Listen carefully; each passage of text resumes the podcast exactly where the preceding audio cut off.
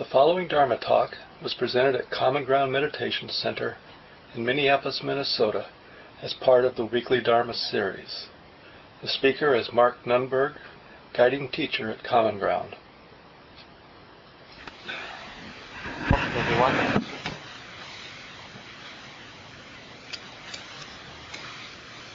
I think some of you probably have heard that we're starting a new theme um, after spending much of the last 10 to 12 weeks looking at samadhi and some of the nuts and bolts of practice. For the next six months or so, we'll be moving through Jack Kornfield's new book, The Wise Heart. You don't need to be reading the book, but some people I know like to have additional resources, so you can go ahead and get yourself a copy if you'd like and read along. I'll be, to some degree at least, basing my talks on the chapters, so one chapter a week, something like that. The first chapter in that, that wonderful book is called Nobility or Original Goodness. And right at the end of that chapter, Jack Kornfield, uh, if you don't know, he's one of the better known uh, teachers in this particular lineage Buddhist practice coming out of Theravada Buddhism, sometimes in the West known as the Vipassana or insight meditation practice that we do here at Common Ground.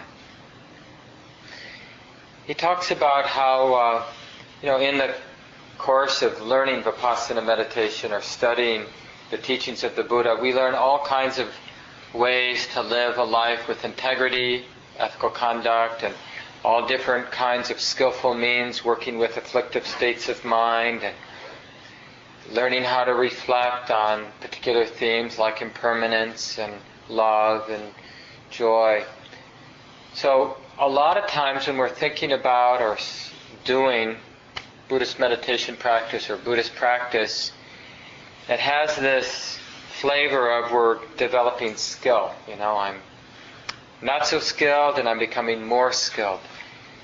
But another, maybe even more important element of this path, more important than this idea that we're here developing skill, is some kind of intuitive recognition of what we could say or call like an essential goodness or essential freedom.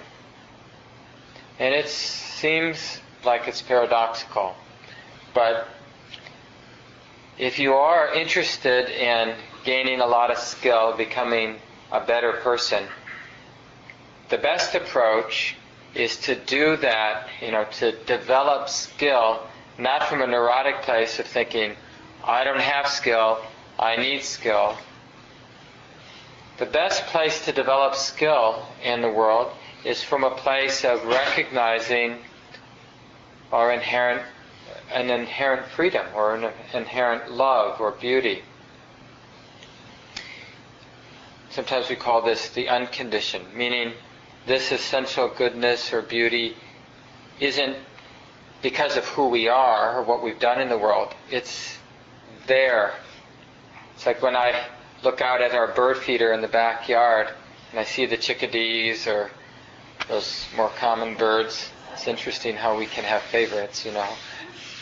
But you look at a bird or you watch the squirrels, and, you know, at times at least, our heart is actually moved just seeing the chickadee getting its seeds and taking it to the tree and eating it.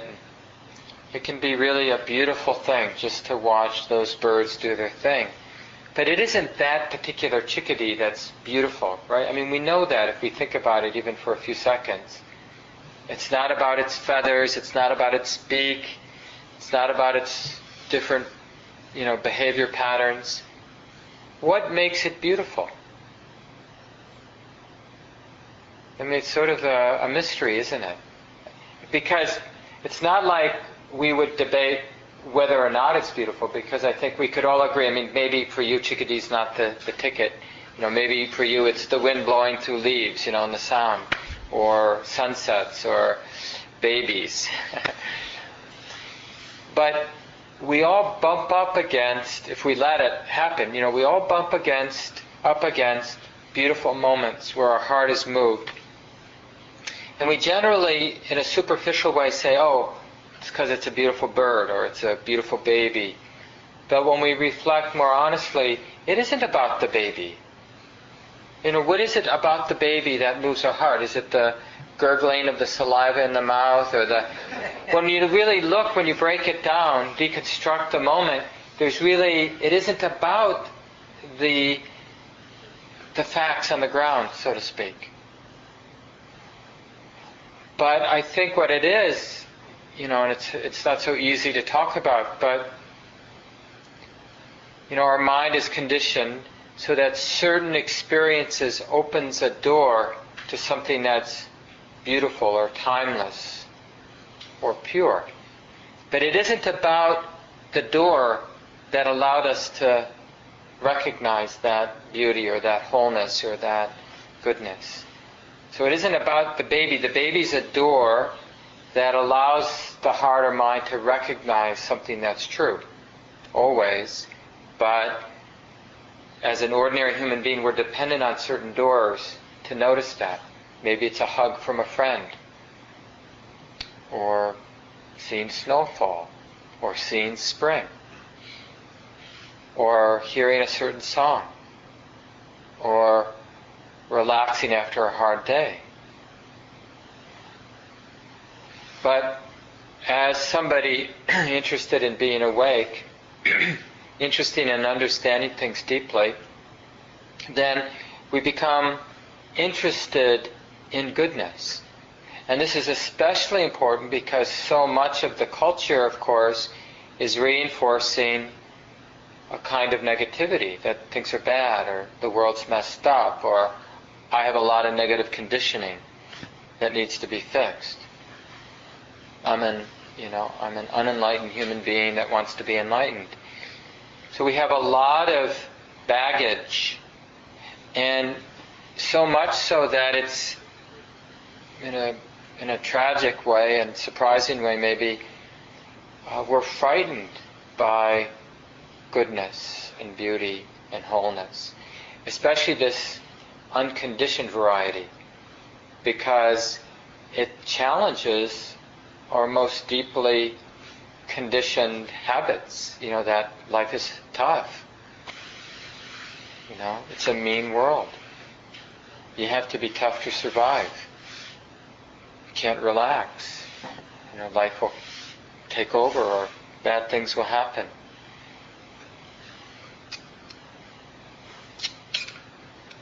Some of you have heard me mention this um, particular interview with Albert Einstein, but I, I just loved his answer to a question, a question that you'd expect somebody, a journalist, to ask a famous physicist. But evidently somebody asked him near the end of his life about the more important unanswered questions about the universe. And his response, I thought, was brilliant. He said something like, well, there's really only one remaining question or one important question about the universe, and that is, is it a friendly place?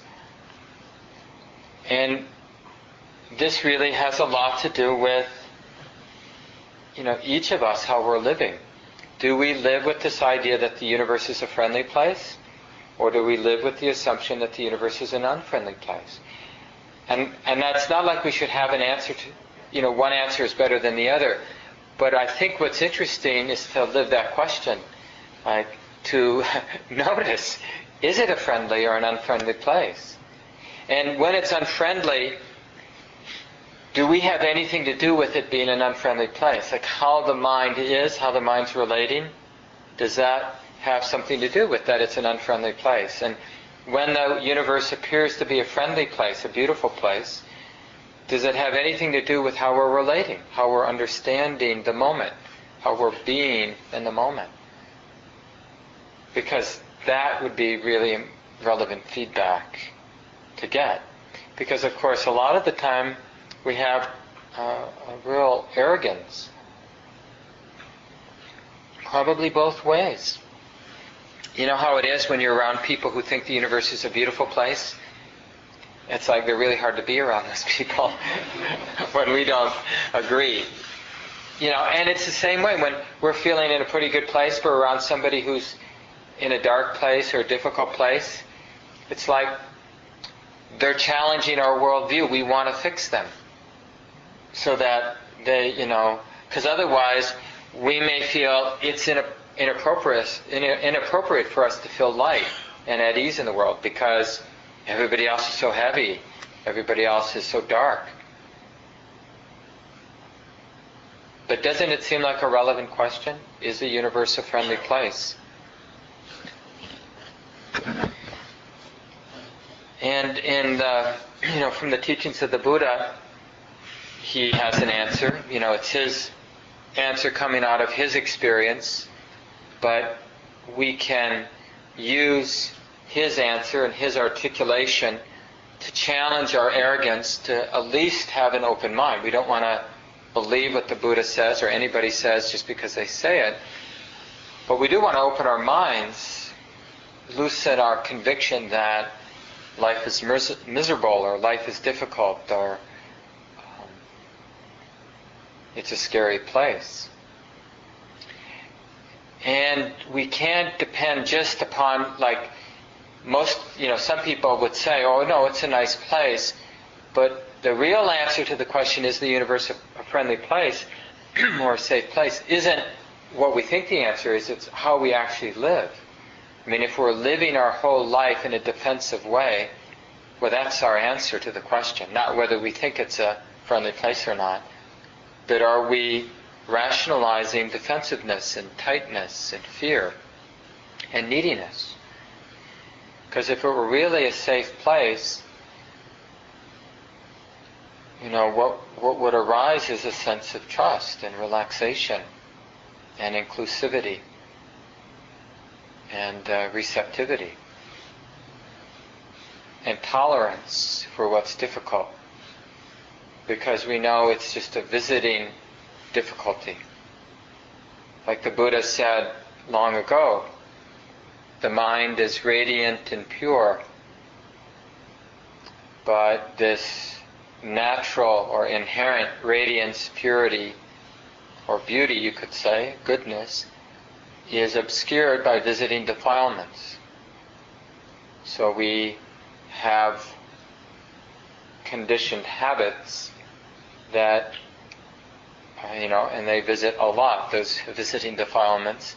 And so the world doesn't look essentially good or essentially radiant and pure. It looks confusing and challenging and like um, full of dark holes we could fall into, or you know, evil places we could be contaminated by. So, you know, one thing we can do this week, right now, as you're listening to me talk, but more through the week, is just notice what resistance there might be to the experience of seeing something beautiful and good. And don't try to see it in some cosmological or metaphysical sense, but just let it leak in through ordinary moments. Basically, we're, we're uh, allowing the heart to be moved, to be touched by what's simple, what's beautiful, what's whole.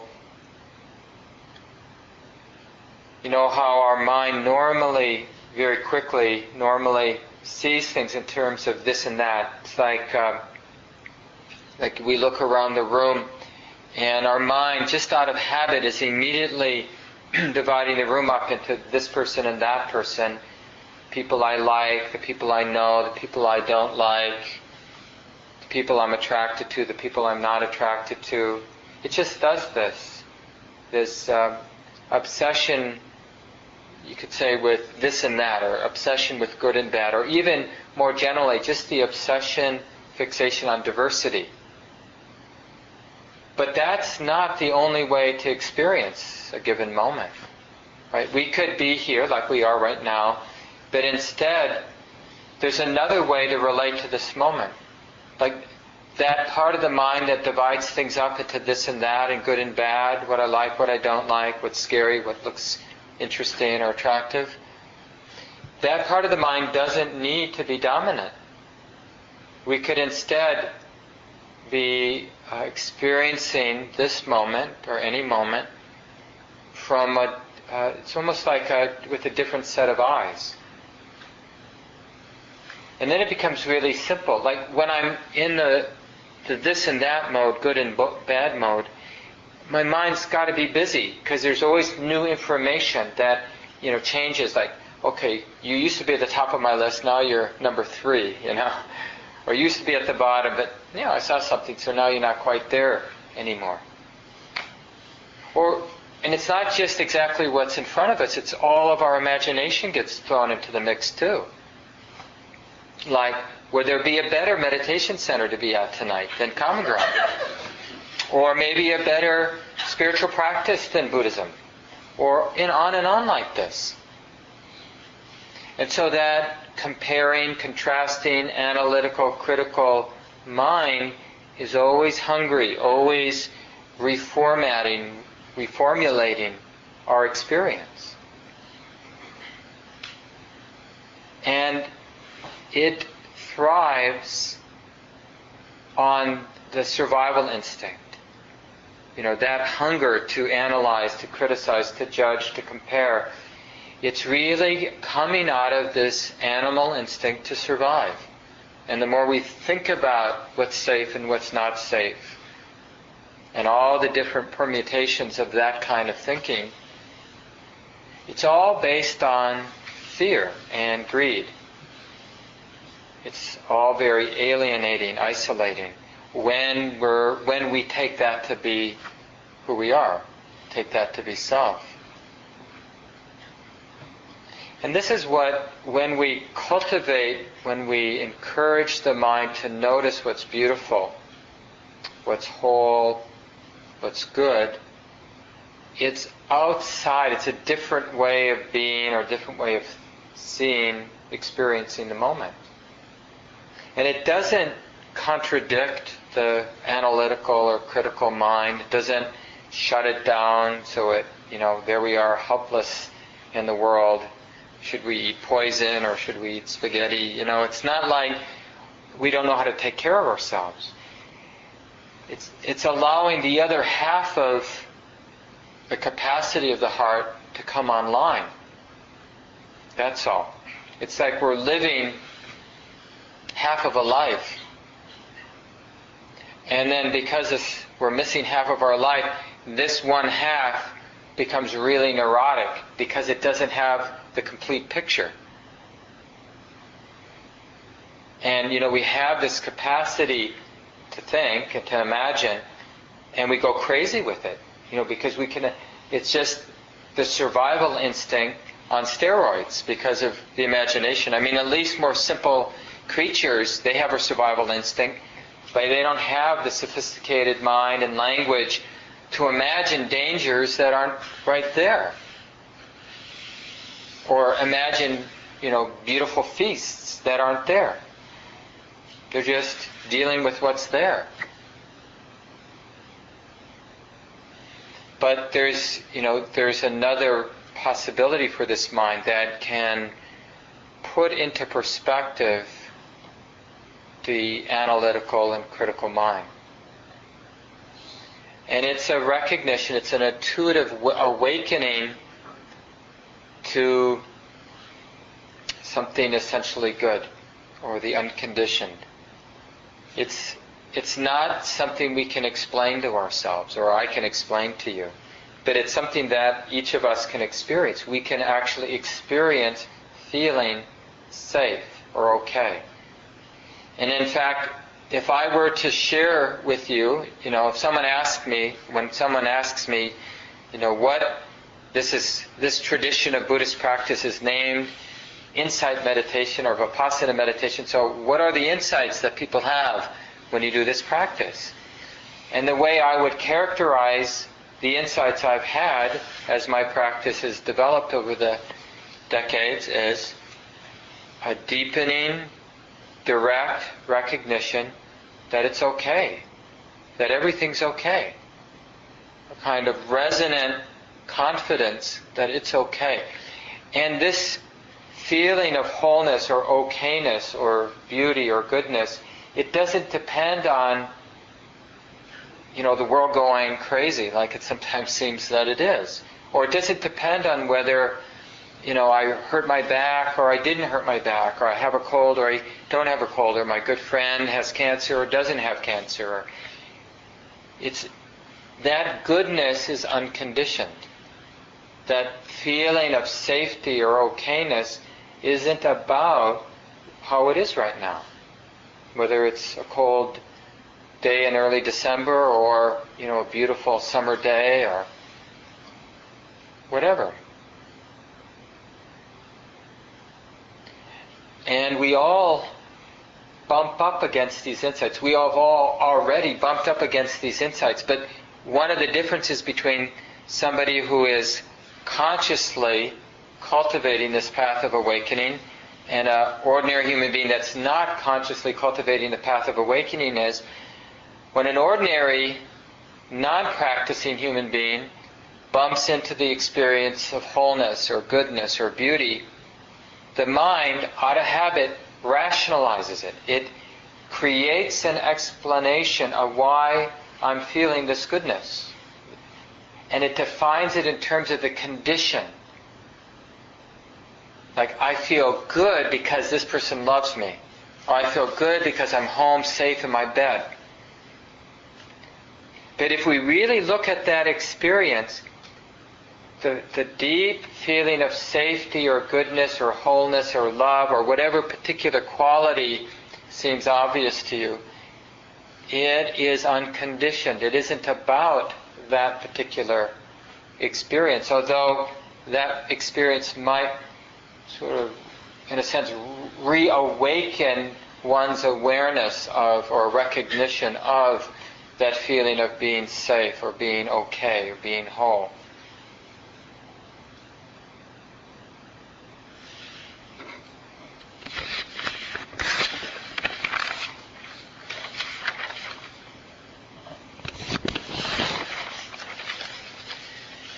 In Jack Kornfield's book, uh, he quotes Thomas Merton.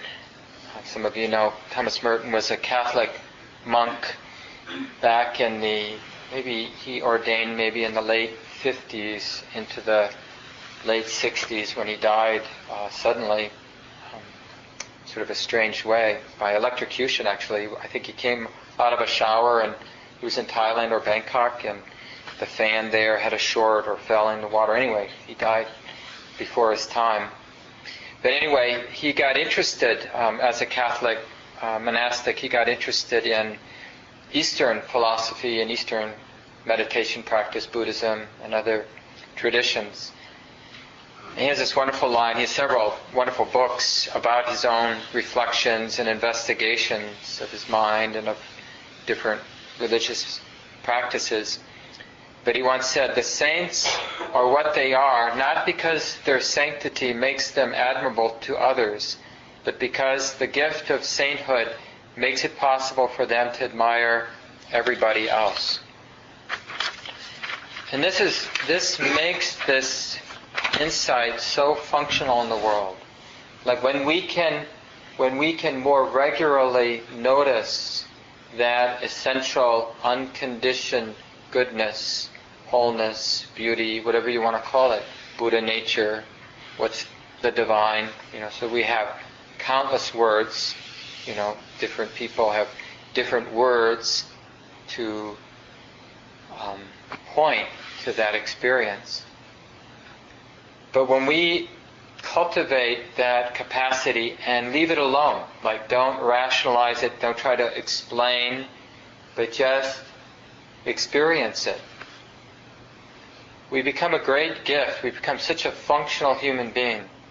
Probably, if we took the time, you know, whatever it is, 70, 80 people in the room tonight, I bet everybody here could think of a couple moments in their life where they felt like the person they were around loved them unconditionally, saw something beautiful in them.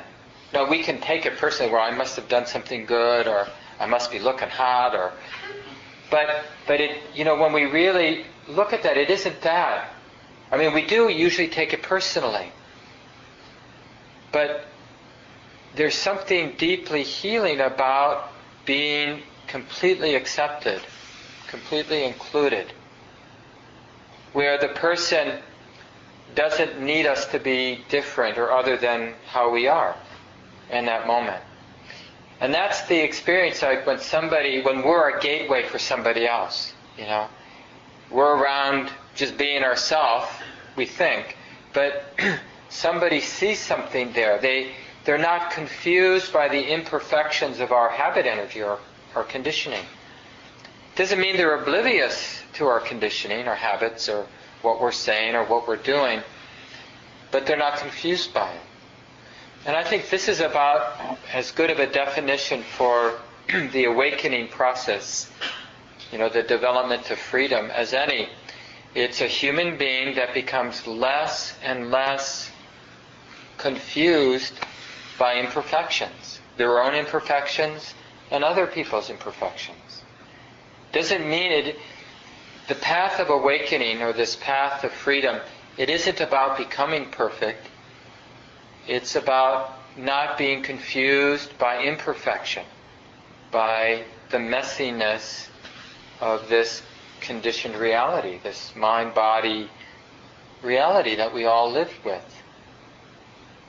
It's finding freedom here when it's like this, not later when it's this perfect utopia and we have all have perfect bodies and perfectly pure minds, you know, just say the right things at the right time and we, you know, there's so much uh, spiritual idealism that creeps in anywhere, everywhere. But that, you know, if we really take that path of some some idealistic path, it just gets really heavy.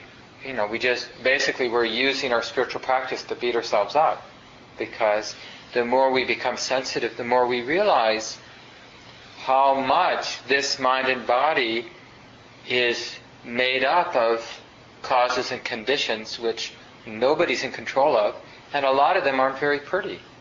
And that's how it is. And no matter what I do, there, there are going to be these tendencies in me to be stingy or to be defensive or to be controlling or to be irritable, you know, or to be needy. I mean, I've been working at it for a long time, pretty seriously, and and even even worse, you know, even though I might I might actually develop different mental habits, you know, different strands of conditioning and they might even get stronger or deeper. But as I'm doing that, I'm also getting more sensitive. So I notice the greed and the aversion and the stinginess and the defensiveness and the controlling. So if we think the path is about getting to the bottom of all of the you know messiness in our own minds and those minds around us in the world, it's really a it's a heavy trip. And we usually start to lash out. You know, that's generally what happens to people who are on a spiritual trip that's really idealistic. And either we lash out at ourselves, we lash out at our teachers, we lash out at other groups that practice differently than we do. But somewhere hatred and, and violence, uh, aggression creeps in because we get so frustrated being on the wrong path. So this is a path of freedom, a freedom that's unconditioned. That's the path the Buddha taught. That there is a freedom that's unconditioned. There's a great line from one of the Buddhist talks. Just as the great oceans have but one taste, the taste of salt, so do all the teachings of the Buddha have but one taste, the taste of liberation. You know, the unshakable release of the heart. That's that experience that it's okay. Because when that is our deep, deep, direct experience, the heart releases. When it feels like it's okay that it's like this now, you know, that the weather's like this, that the mind's like this, that this body's like this, that you're like the way that you are, the heart releases. The doer, the neurotic doer, relaxes. And when the neurotic doer relaxes, what's left? The only thing that's left is inclusivity or intimacy. Intimacy with all things. Because there's nothing breaking up the intimacy. There's no neurotic doing that would break it up. So that's what's left when the heart releases.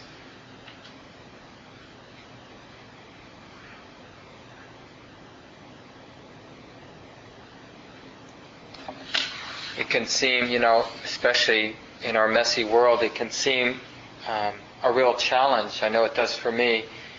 A real challenge to recognize what's beautiful, recognize what's good, and to recognize it as unconditioned. That so when we have a moment of appreciating the chickadee at the bird feeder, it's like we practice looking through, not not thinking it's about the chickadee, but we're, we're basically using the chickadee to look directly at it's okay.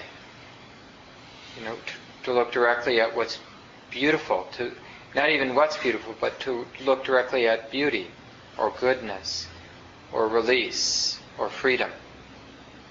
Or whenever that arises for you, just walking down the street, feeling some carefree energy.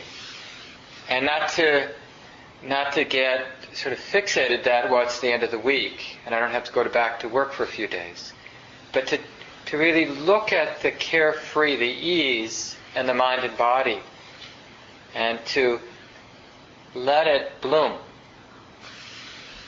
Let the goodness or the the beautiful feeling, the feeling of release, to really let it in, to let it be a meditation object for a few moments.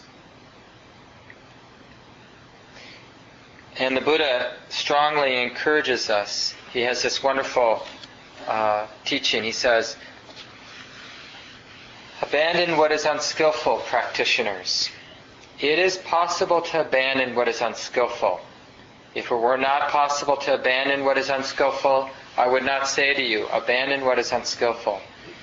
But because it is possible to abandon what is unskillful, I say to you, abandon what is unskillful. If this abandoning of what is unskillful were conducive to harm and pain, I would not say to you, abandon what is unskillful. But because this abandoning of what is unskillful is conducive to benefit and pleasure, I say to you, abandon what is unskillful. And then the second half of the teaching, he just repeats it, but with a slight change. Cultivate what is skillful, practitioners. It is possible to cultivate what is skillful. If it were not possible to cultivate what's skillful, I wouldn't ask you to do it. And on and on, the same way. So, to me, it's a, it's a powerful encouragement that it is possible to let go of our tendency to be negative and fearful and heavy and needy. And it is possible to live life with gratitude and joy and forgiveness and compassion and love and more joy and just this resonant feeling. It, uh, one way I think about it, just conceptualize it, you know, normally when we're in that self-centered mode, that survival instinct. So you could, like Ajahn Sumedho, this great Western monk, you know, he talks about ordinary human beings as basically living as living out their animal nature, what I called earlier the survival instinct. And it's as if we have an inner gravitational pull. Everything is about me. You know, what will make me say, and even when I'm doing something for you, it's almost like a business relationship, like, well, I need to be nice to you so that other people will be nice to me. And even if that person's not going to be nice to us, we have some sort of idea that if I do good, what goes around comes around. Now that normally gets thought of as a deep spiritual principle, but it's still a very self-centered point of view. You know, that I do good and then I get something back. It's kind of a business level of spirituality. You know, if we behave Santa Claus will be nice to us. If we don't behave, we're going to get what is that coal in your stocking for Christmas.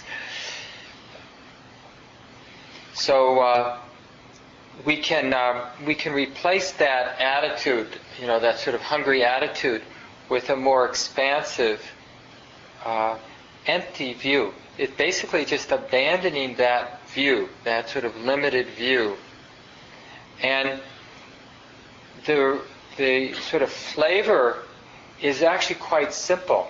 You know, it's not like we actually have to be loving and forgiving and grateful. It's that's what we notice in the simplicity. It's like gratitude is just the natural state of the mind. It's like the heart or mind is very nimble and it, it in a way nimbly, effortlessly is grateful when it's appropriate to be grateful and forgiving when that's appropriate and joyful when joy is appropriate and loving, friendly and compassionate when that's appropriate. Because in a way, we're taking the self out of the picture. The heart releases into it's okay. The world's a friendly place.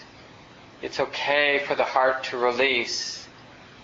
And then all the sort of skillful friends, I think actually the Buddha said this once, or could be in the commentaries that were written shortly after the time of the Buddha, but the idea is that when we have that simple presence, like good friends gather around somebody they like, all the wholesome qualities of mind gather around that simple mindful presence. So when we cultivate that capacity to be mindful, all the other wholesome qualities of mind are already going to start showing up. We don't have to try to be kind or try to be forgiving or try to be joyful. We'll just start noticing joy and forgiveness and love and clarity and all the other wholesome qualities. It'd be nice to hear from people too, what you've experienced in your own life, just moments of that experience, that simple experience of it's okay, or of an unconditioned love, a love that's not like we love the chickadee not because of how skillful it is with the sunflower seeds or how good it is at flying or how beautiful it is. The love we have for the chickadee is unconditioned, isn't it? or the love we have for a beautiful snowfall, it's unconditioned. It isn't about the particulars. The heart is just moved. So it would be nice to hear from people if you have some thoughts. Yeah, Nick. But it takes the snowfall to trigger that, right? So makes Italian. Yeah, we need the. Initially, we're dependent on the doorways because our mind is conditioned to like certain things, and so when we feel content, when it's a beautiful snowfall, and we like, we've been conditioned to like snowfalls. Like some people don't like snowfalls, and other people do. And if we're one of the people that do, then when we see it fall, we forget our troubles momentarily, and the heart relaxes. The hungry animal conditioning of the mind relaxes. In a sense, it disappears. It goes offline and then the natural purity and radiance of the heart, mind, it sort of shines through. And we remember something. It's okay. It's beautiful. I can love again. You know, it's like it's safe to love. I don't need to be afraid of loving. But what we try to do is to get more snowfall. because we confuse, we're confused by the the experience. We think that that beautiful feeling, that beautiful feeling of release, was because of the snowfall. That's why there's a talk tonight. That's why Jack Kornfield started his book about the wise heart with this point. Because exactly what you're saying, Nick, we get confused and we think that our beautiful spiritual experiences, our important experiences in life, were because of the particular conditions, because this person really loved me. But it wasn't that this person really loved me that made the experience so beautiful. It was the experience itself that was beautiful. It was the, like something shone through there that's always true. But that person loving us, or that person hugging us, or whatever, that person saying something nice about us, that allowed us to drop our defensiveness for a few seconds.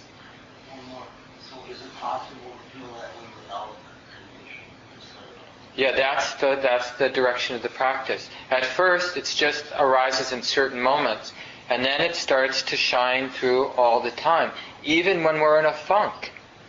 Even when we have no good reason to feel good, we feel good. Maybe a little louder though, Nick, so people can hear you.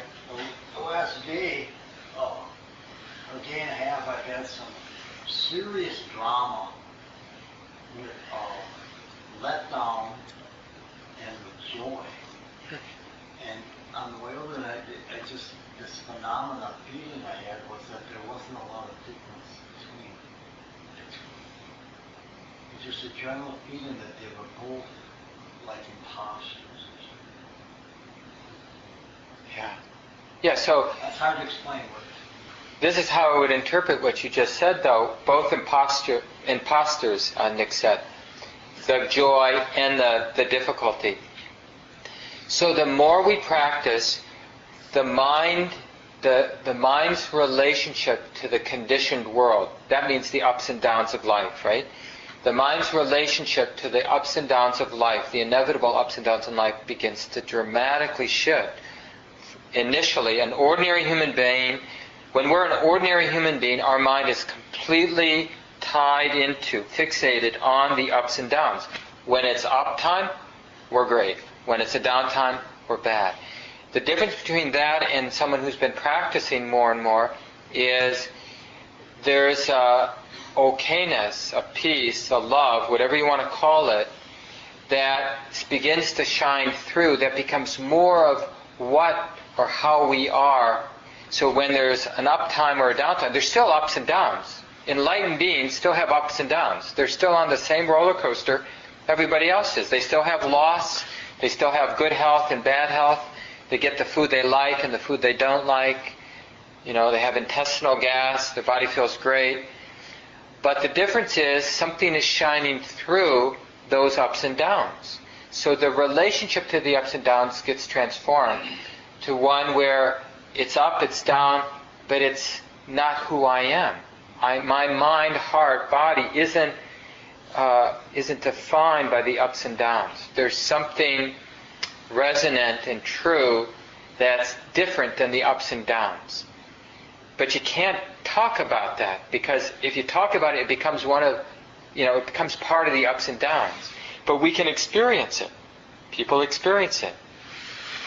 And that sounds like what's starting to shine through. And it starts to creep in. And we, it can surprise us, but like, I don't have a reason to be feeling this good. You know? But that's how it is. It's like the, the resonant feeling of peace or wholeness isn't about what's going on. It's unconditioned. So it doesn't, so beautiful experiences don't matter to us so much anymore. And we're not so afraid of the death and the cancers and the loss and the not getting the food we want. Yeah. Yeah. It's a contentment. I mean, that's one of the flavors of insight, this okayness, is the heart is content, no matter the conditions. More and more. I mean, it's, it's gra- for most people, it's a very gradual development. Thanks, Nick. Other thoughts people have? Experiences you'd like to share with the group or questions? Yeah. Say your name. Stephanie, um, as you're talking, it reminded me of something someone told me was the more important our feelings begin to be to I'm going to push this. The more important our feelings are to us, the less important our thoughts are. So we'll start to look for that good feeling rather than having to have that moment to give it to me. I'll just start naturally wanting it, and seeking it, I'll find it wherever I am. Whether I'm in this room or not, I can still feel the same. Yeah. And we start to search for it.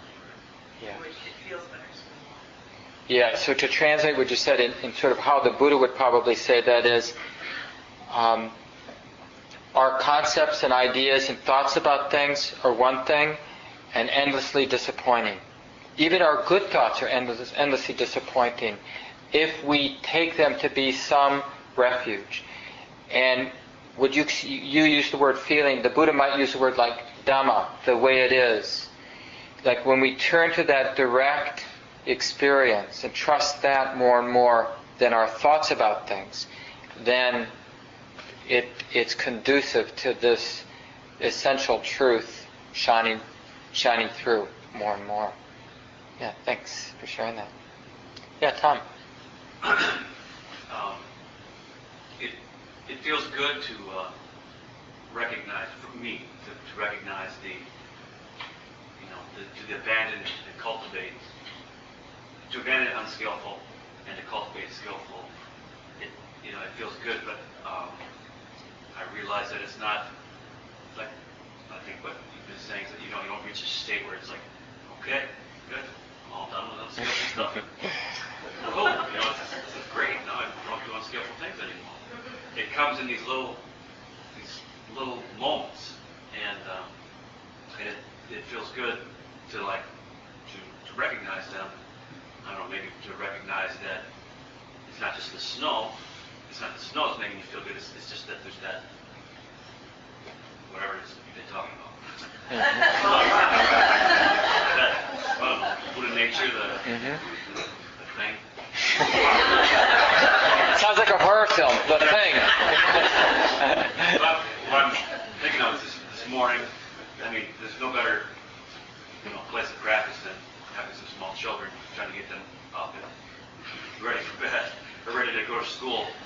And I mean, I have a library I can literally just do this to for like 10, 15 minutes, just to get them going. And come on, hurry up. And then there's this, there's this feeling that you want to, I call it feeling, you want to go old school and say, you know, don't like, I'll give you something to, you know, just the whole, Yeah, yeah. all that stuff that, that never worked.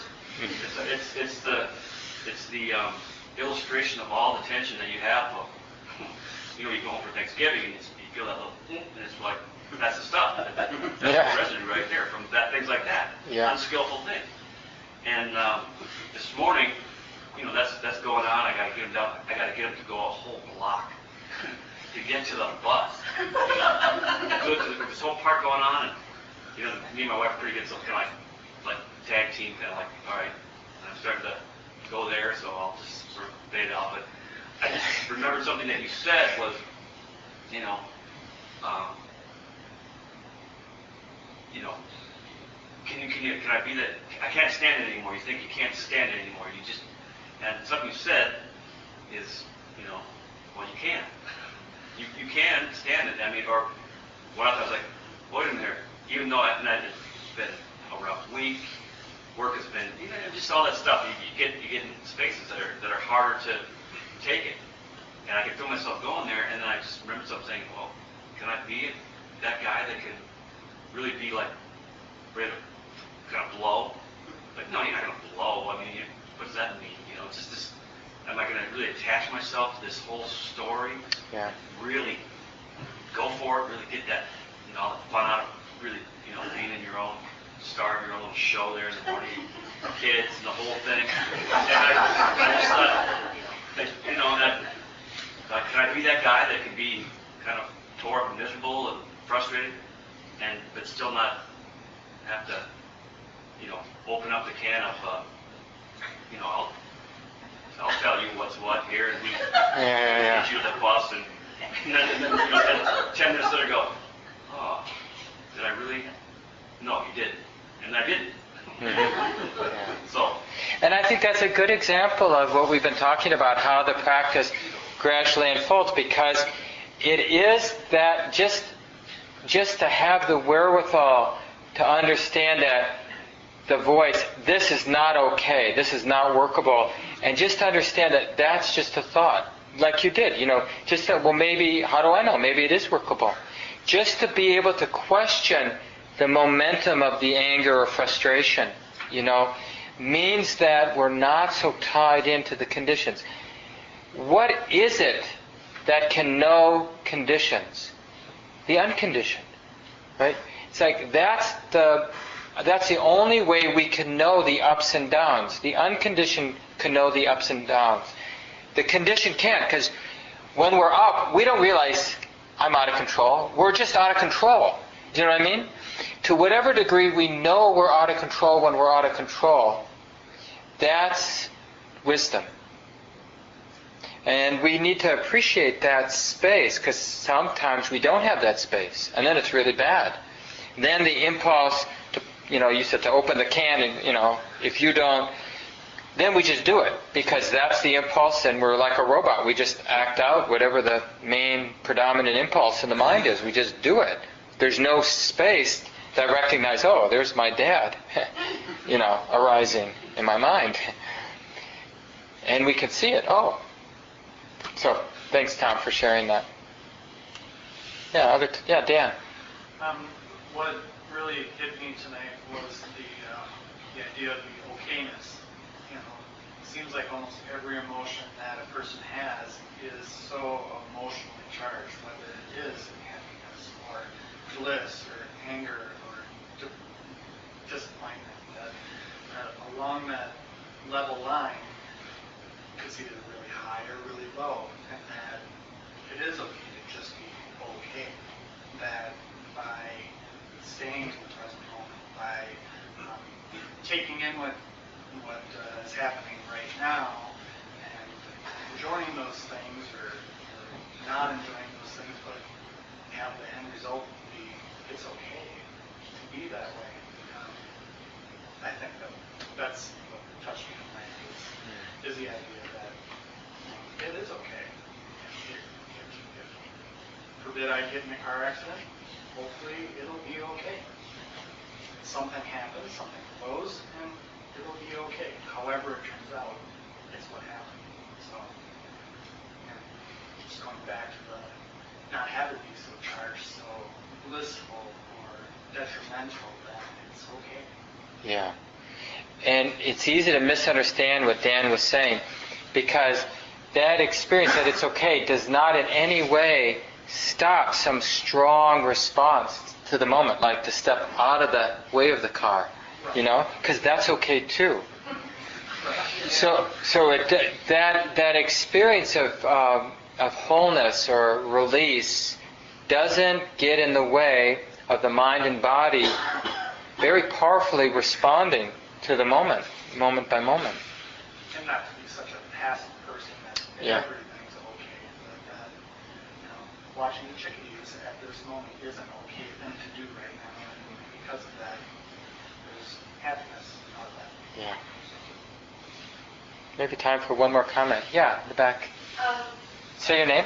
Sarah, I came a little late, I'm sorry, but um, I, I wonder if anyone's struggling with kind of what you were just addressing with Dan's comment about misunderstanding. It feels like it could become gray, Gray. gray, Mm-hmm. um, that everything levels out, and then, so, I mean, I want emotion, I want to have strong feelings. I don't want it, I want resiliency though, so they don't throw me off track, but I, I worry, like, what if the whole world thought this way? Everybody thought this way? What would the world be like? And it feels gray. It's like, it's almost like Buddhism is a reaction to the other people who aren't thinking this way. Do you understand what I'm saying? Yeah, I do. That you're pushing against something, or you're, or you're trying not to react, react to something. Yeah, but we're not trying not, to not react. We're trying to understand how things are, and we're not trying to be passive, and we're not trying to make things okay. We're trying to realize how it is, right? And that insight is what it is, you know. And so somebody like Mark puts the word on it, okay. But you want to understand how it is. Don't make it okay. Don't try to make your life okay. So when you're up, oh, it's just okay. Or when it's down, it's okay. When it's up, try to really understand how it is. Not that, and not assume that the mind has to be confused by the particular conditions that make it up or make it down. But to uh, have a sort of a breadth and a depth of awareness or understanding when it is up or when it is down. To really be there in with intimacy and clarity and and interest and see how it is actually for you. Words don't work well. And so remember, it's an insight that arises, and it doesn't make your life gray. It actually frees up one's life, one's personality. But the reason we think it's gray is right now our mind is totally tied in to conditions. So this is a very radical notion. It's saying you can find sustenance from something outside of the conditions of your mind and your lived experience. Well, that's a pretty radical notion. So you have a choice. You can continue, you know, human beings, we can continue to live our life as if the only thing we have are the conditions of the present moment. And then we will naturally, if this is all that life is, we're going to naturally hold tight to whenever it's relatively pleasant, and we're going to naturally be afraid of anything that could take whatever is relatively pleasant away from us.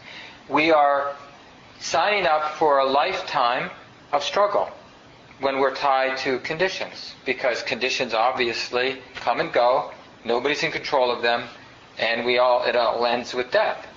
And so you can do that, or you can do that, which is what we're going to do as practitioners, and with our spare time, get interested if there's anything beyond the conditioned experience. And how do we get interested in that?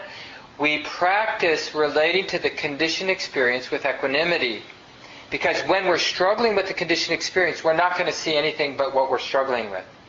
So we get to a relatively safe spot like Common Grounds Meditation Hall, you know, with a group of people we feel safe with. And we just hang out in the present moment experience with equanimity. So we still have sensations, we still have sounds of people snoring or sneezing or the traffic, and we have thoughts coming and going. But we try to relate to all of that with equanimity to see if there's anything else besides conditions coming and going, pleasant conditions, unpleasant conditions coming and going. And if we do our practice with some, sincerity, some dedication, I think I can say with confidence, you will begin to realize something beyond the condition. A peace, an okayness. The words aren't very good, but there will be some experience, resonant experience, that you can't, it doesn't, it doesn't really work to name it, that changes your relationship to the conditions, whatever they are, of your life. You start having a different relationship to the conditions of your life birth, death, sickness, health.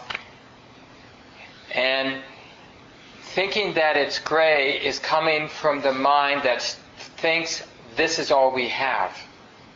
And so somehow suggesting that there's something else is a deep threat to that perspective, that materialistic perspective. We have to end it here. It's a little after nine. Thanks for your comments, everyone. Let's just take a few moments, let go of the words, maybe take a breath or two together.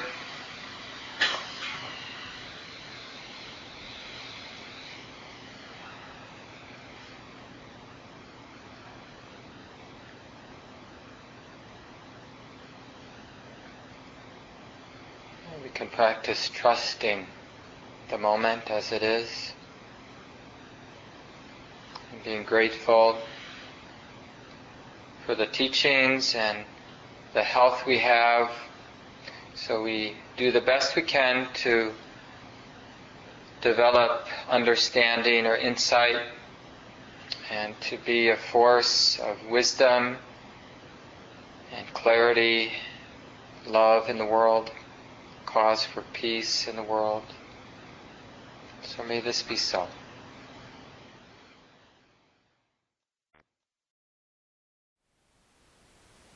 Thank you for listening.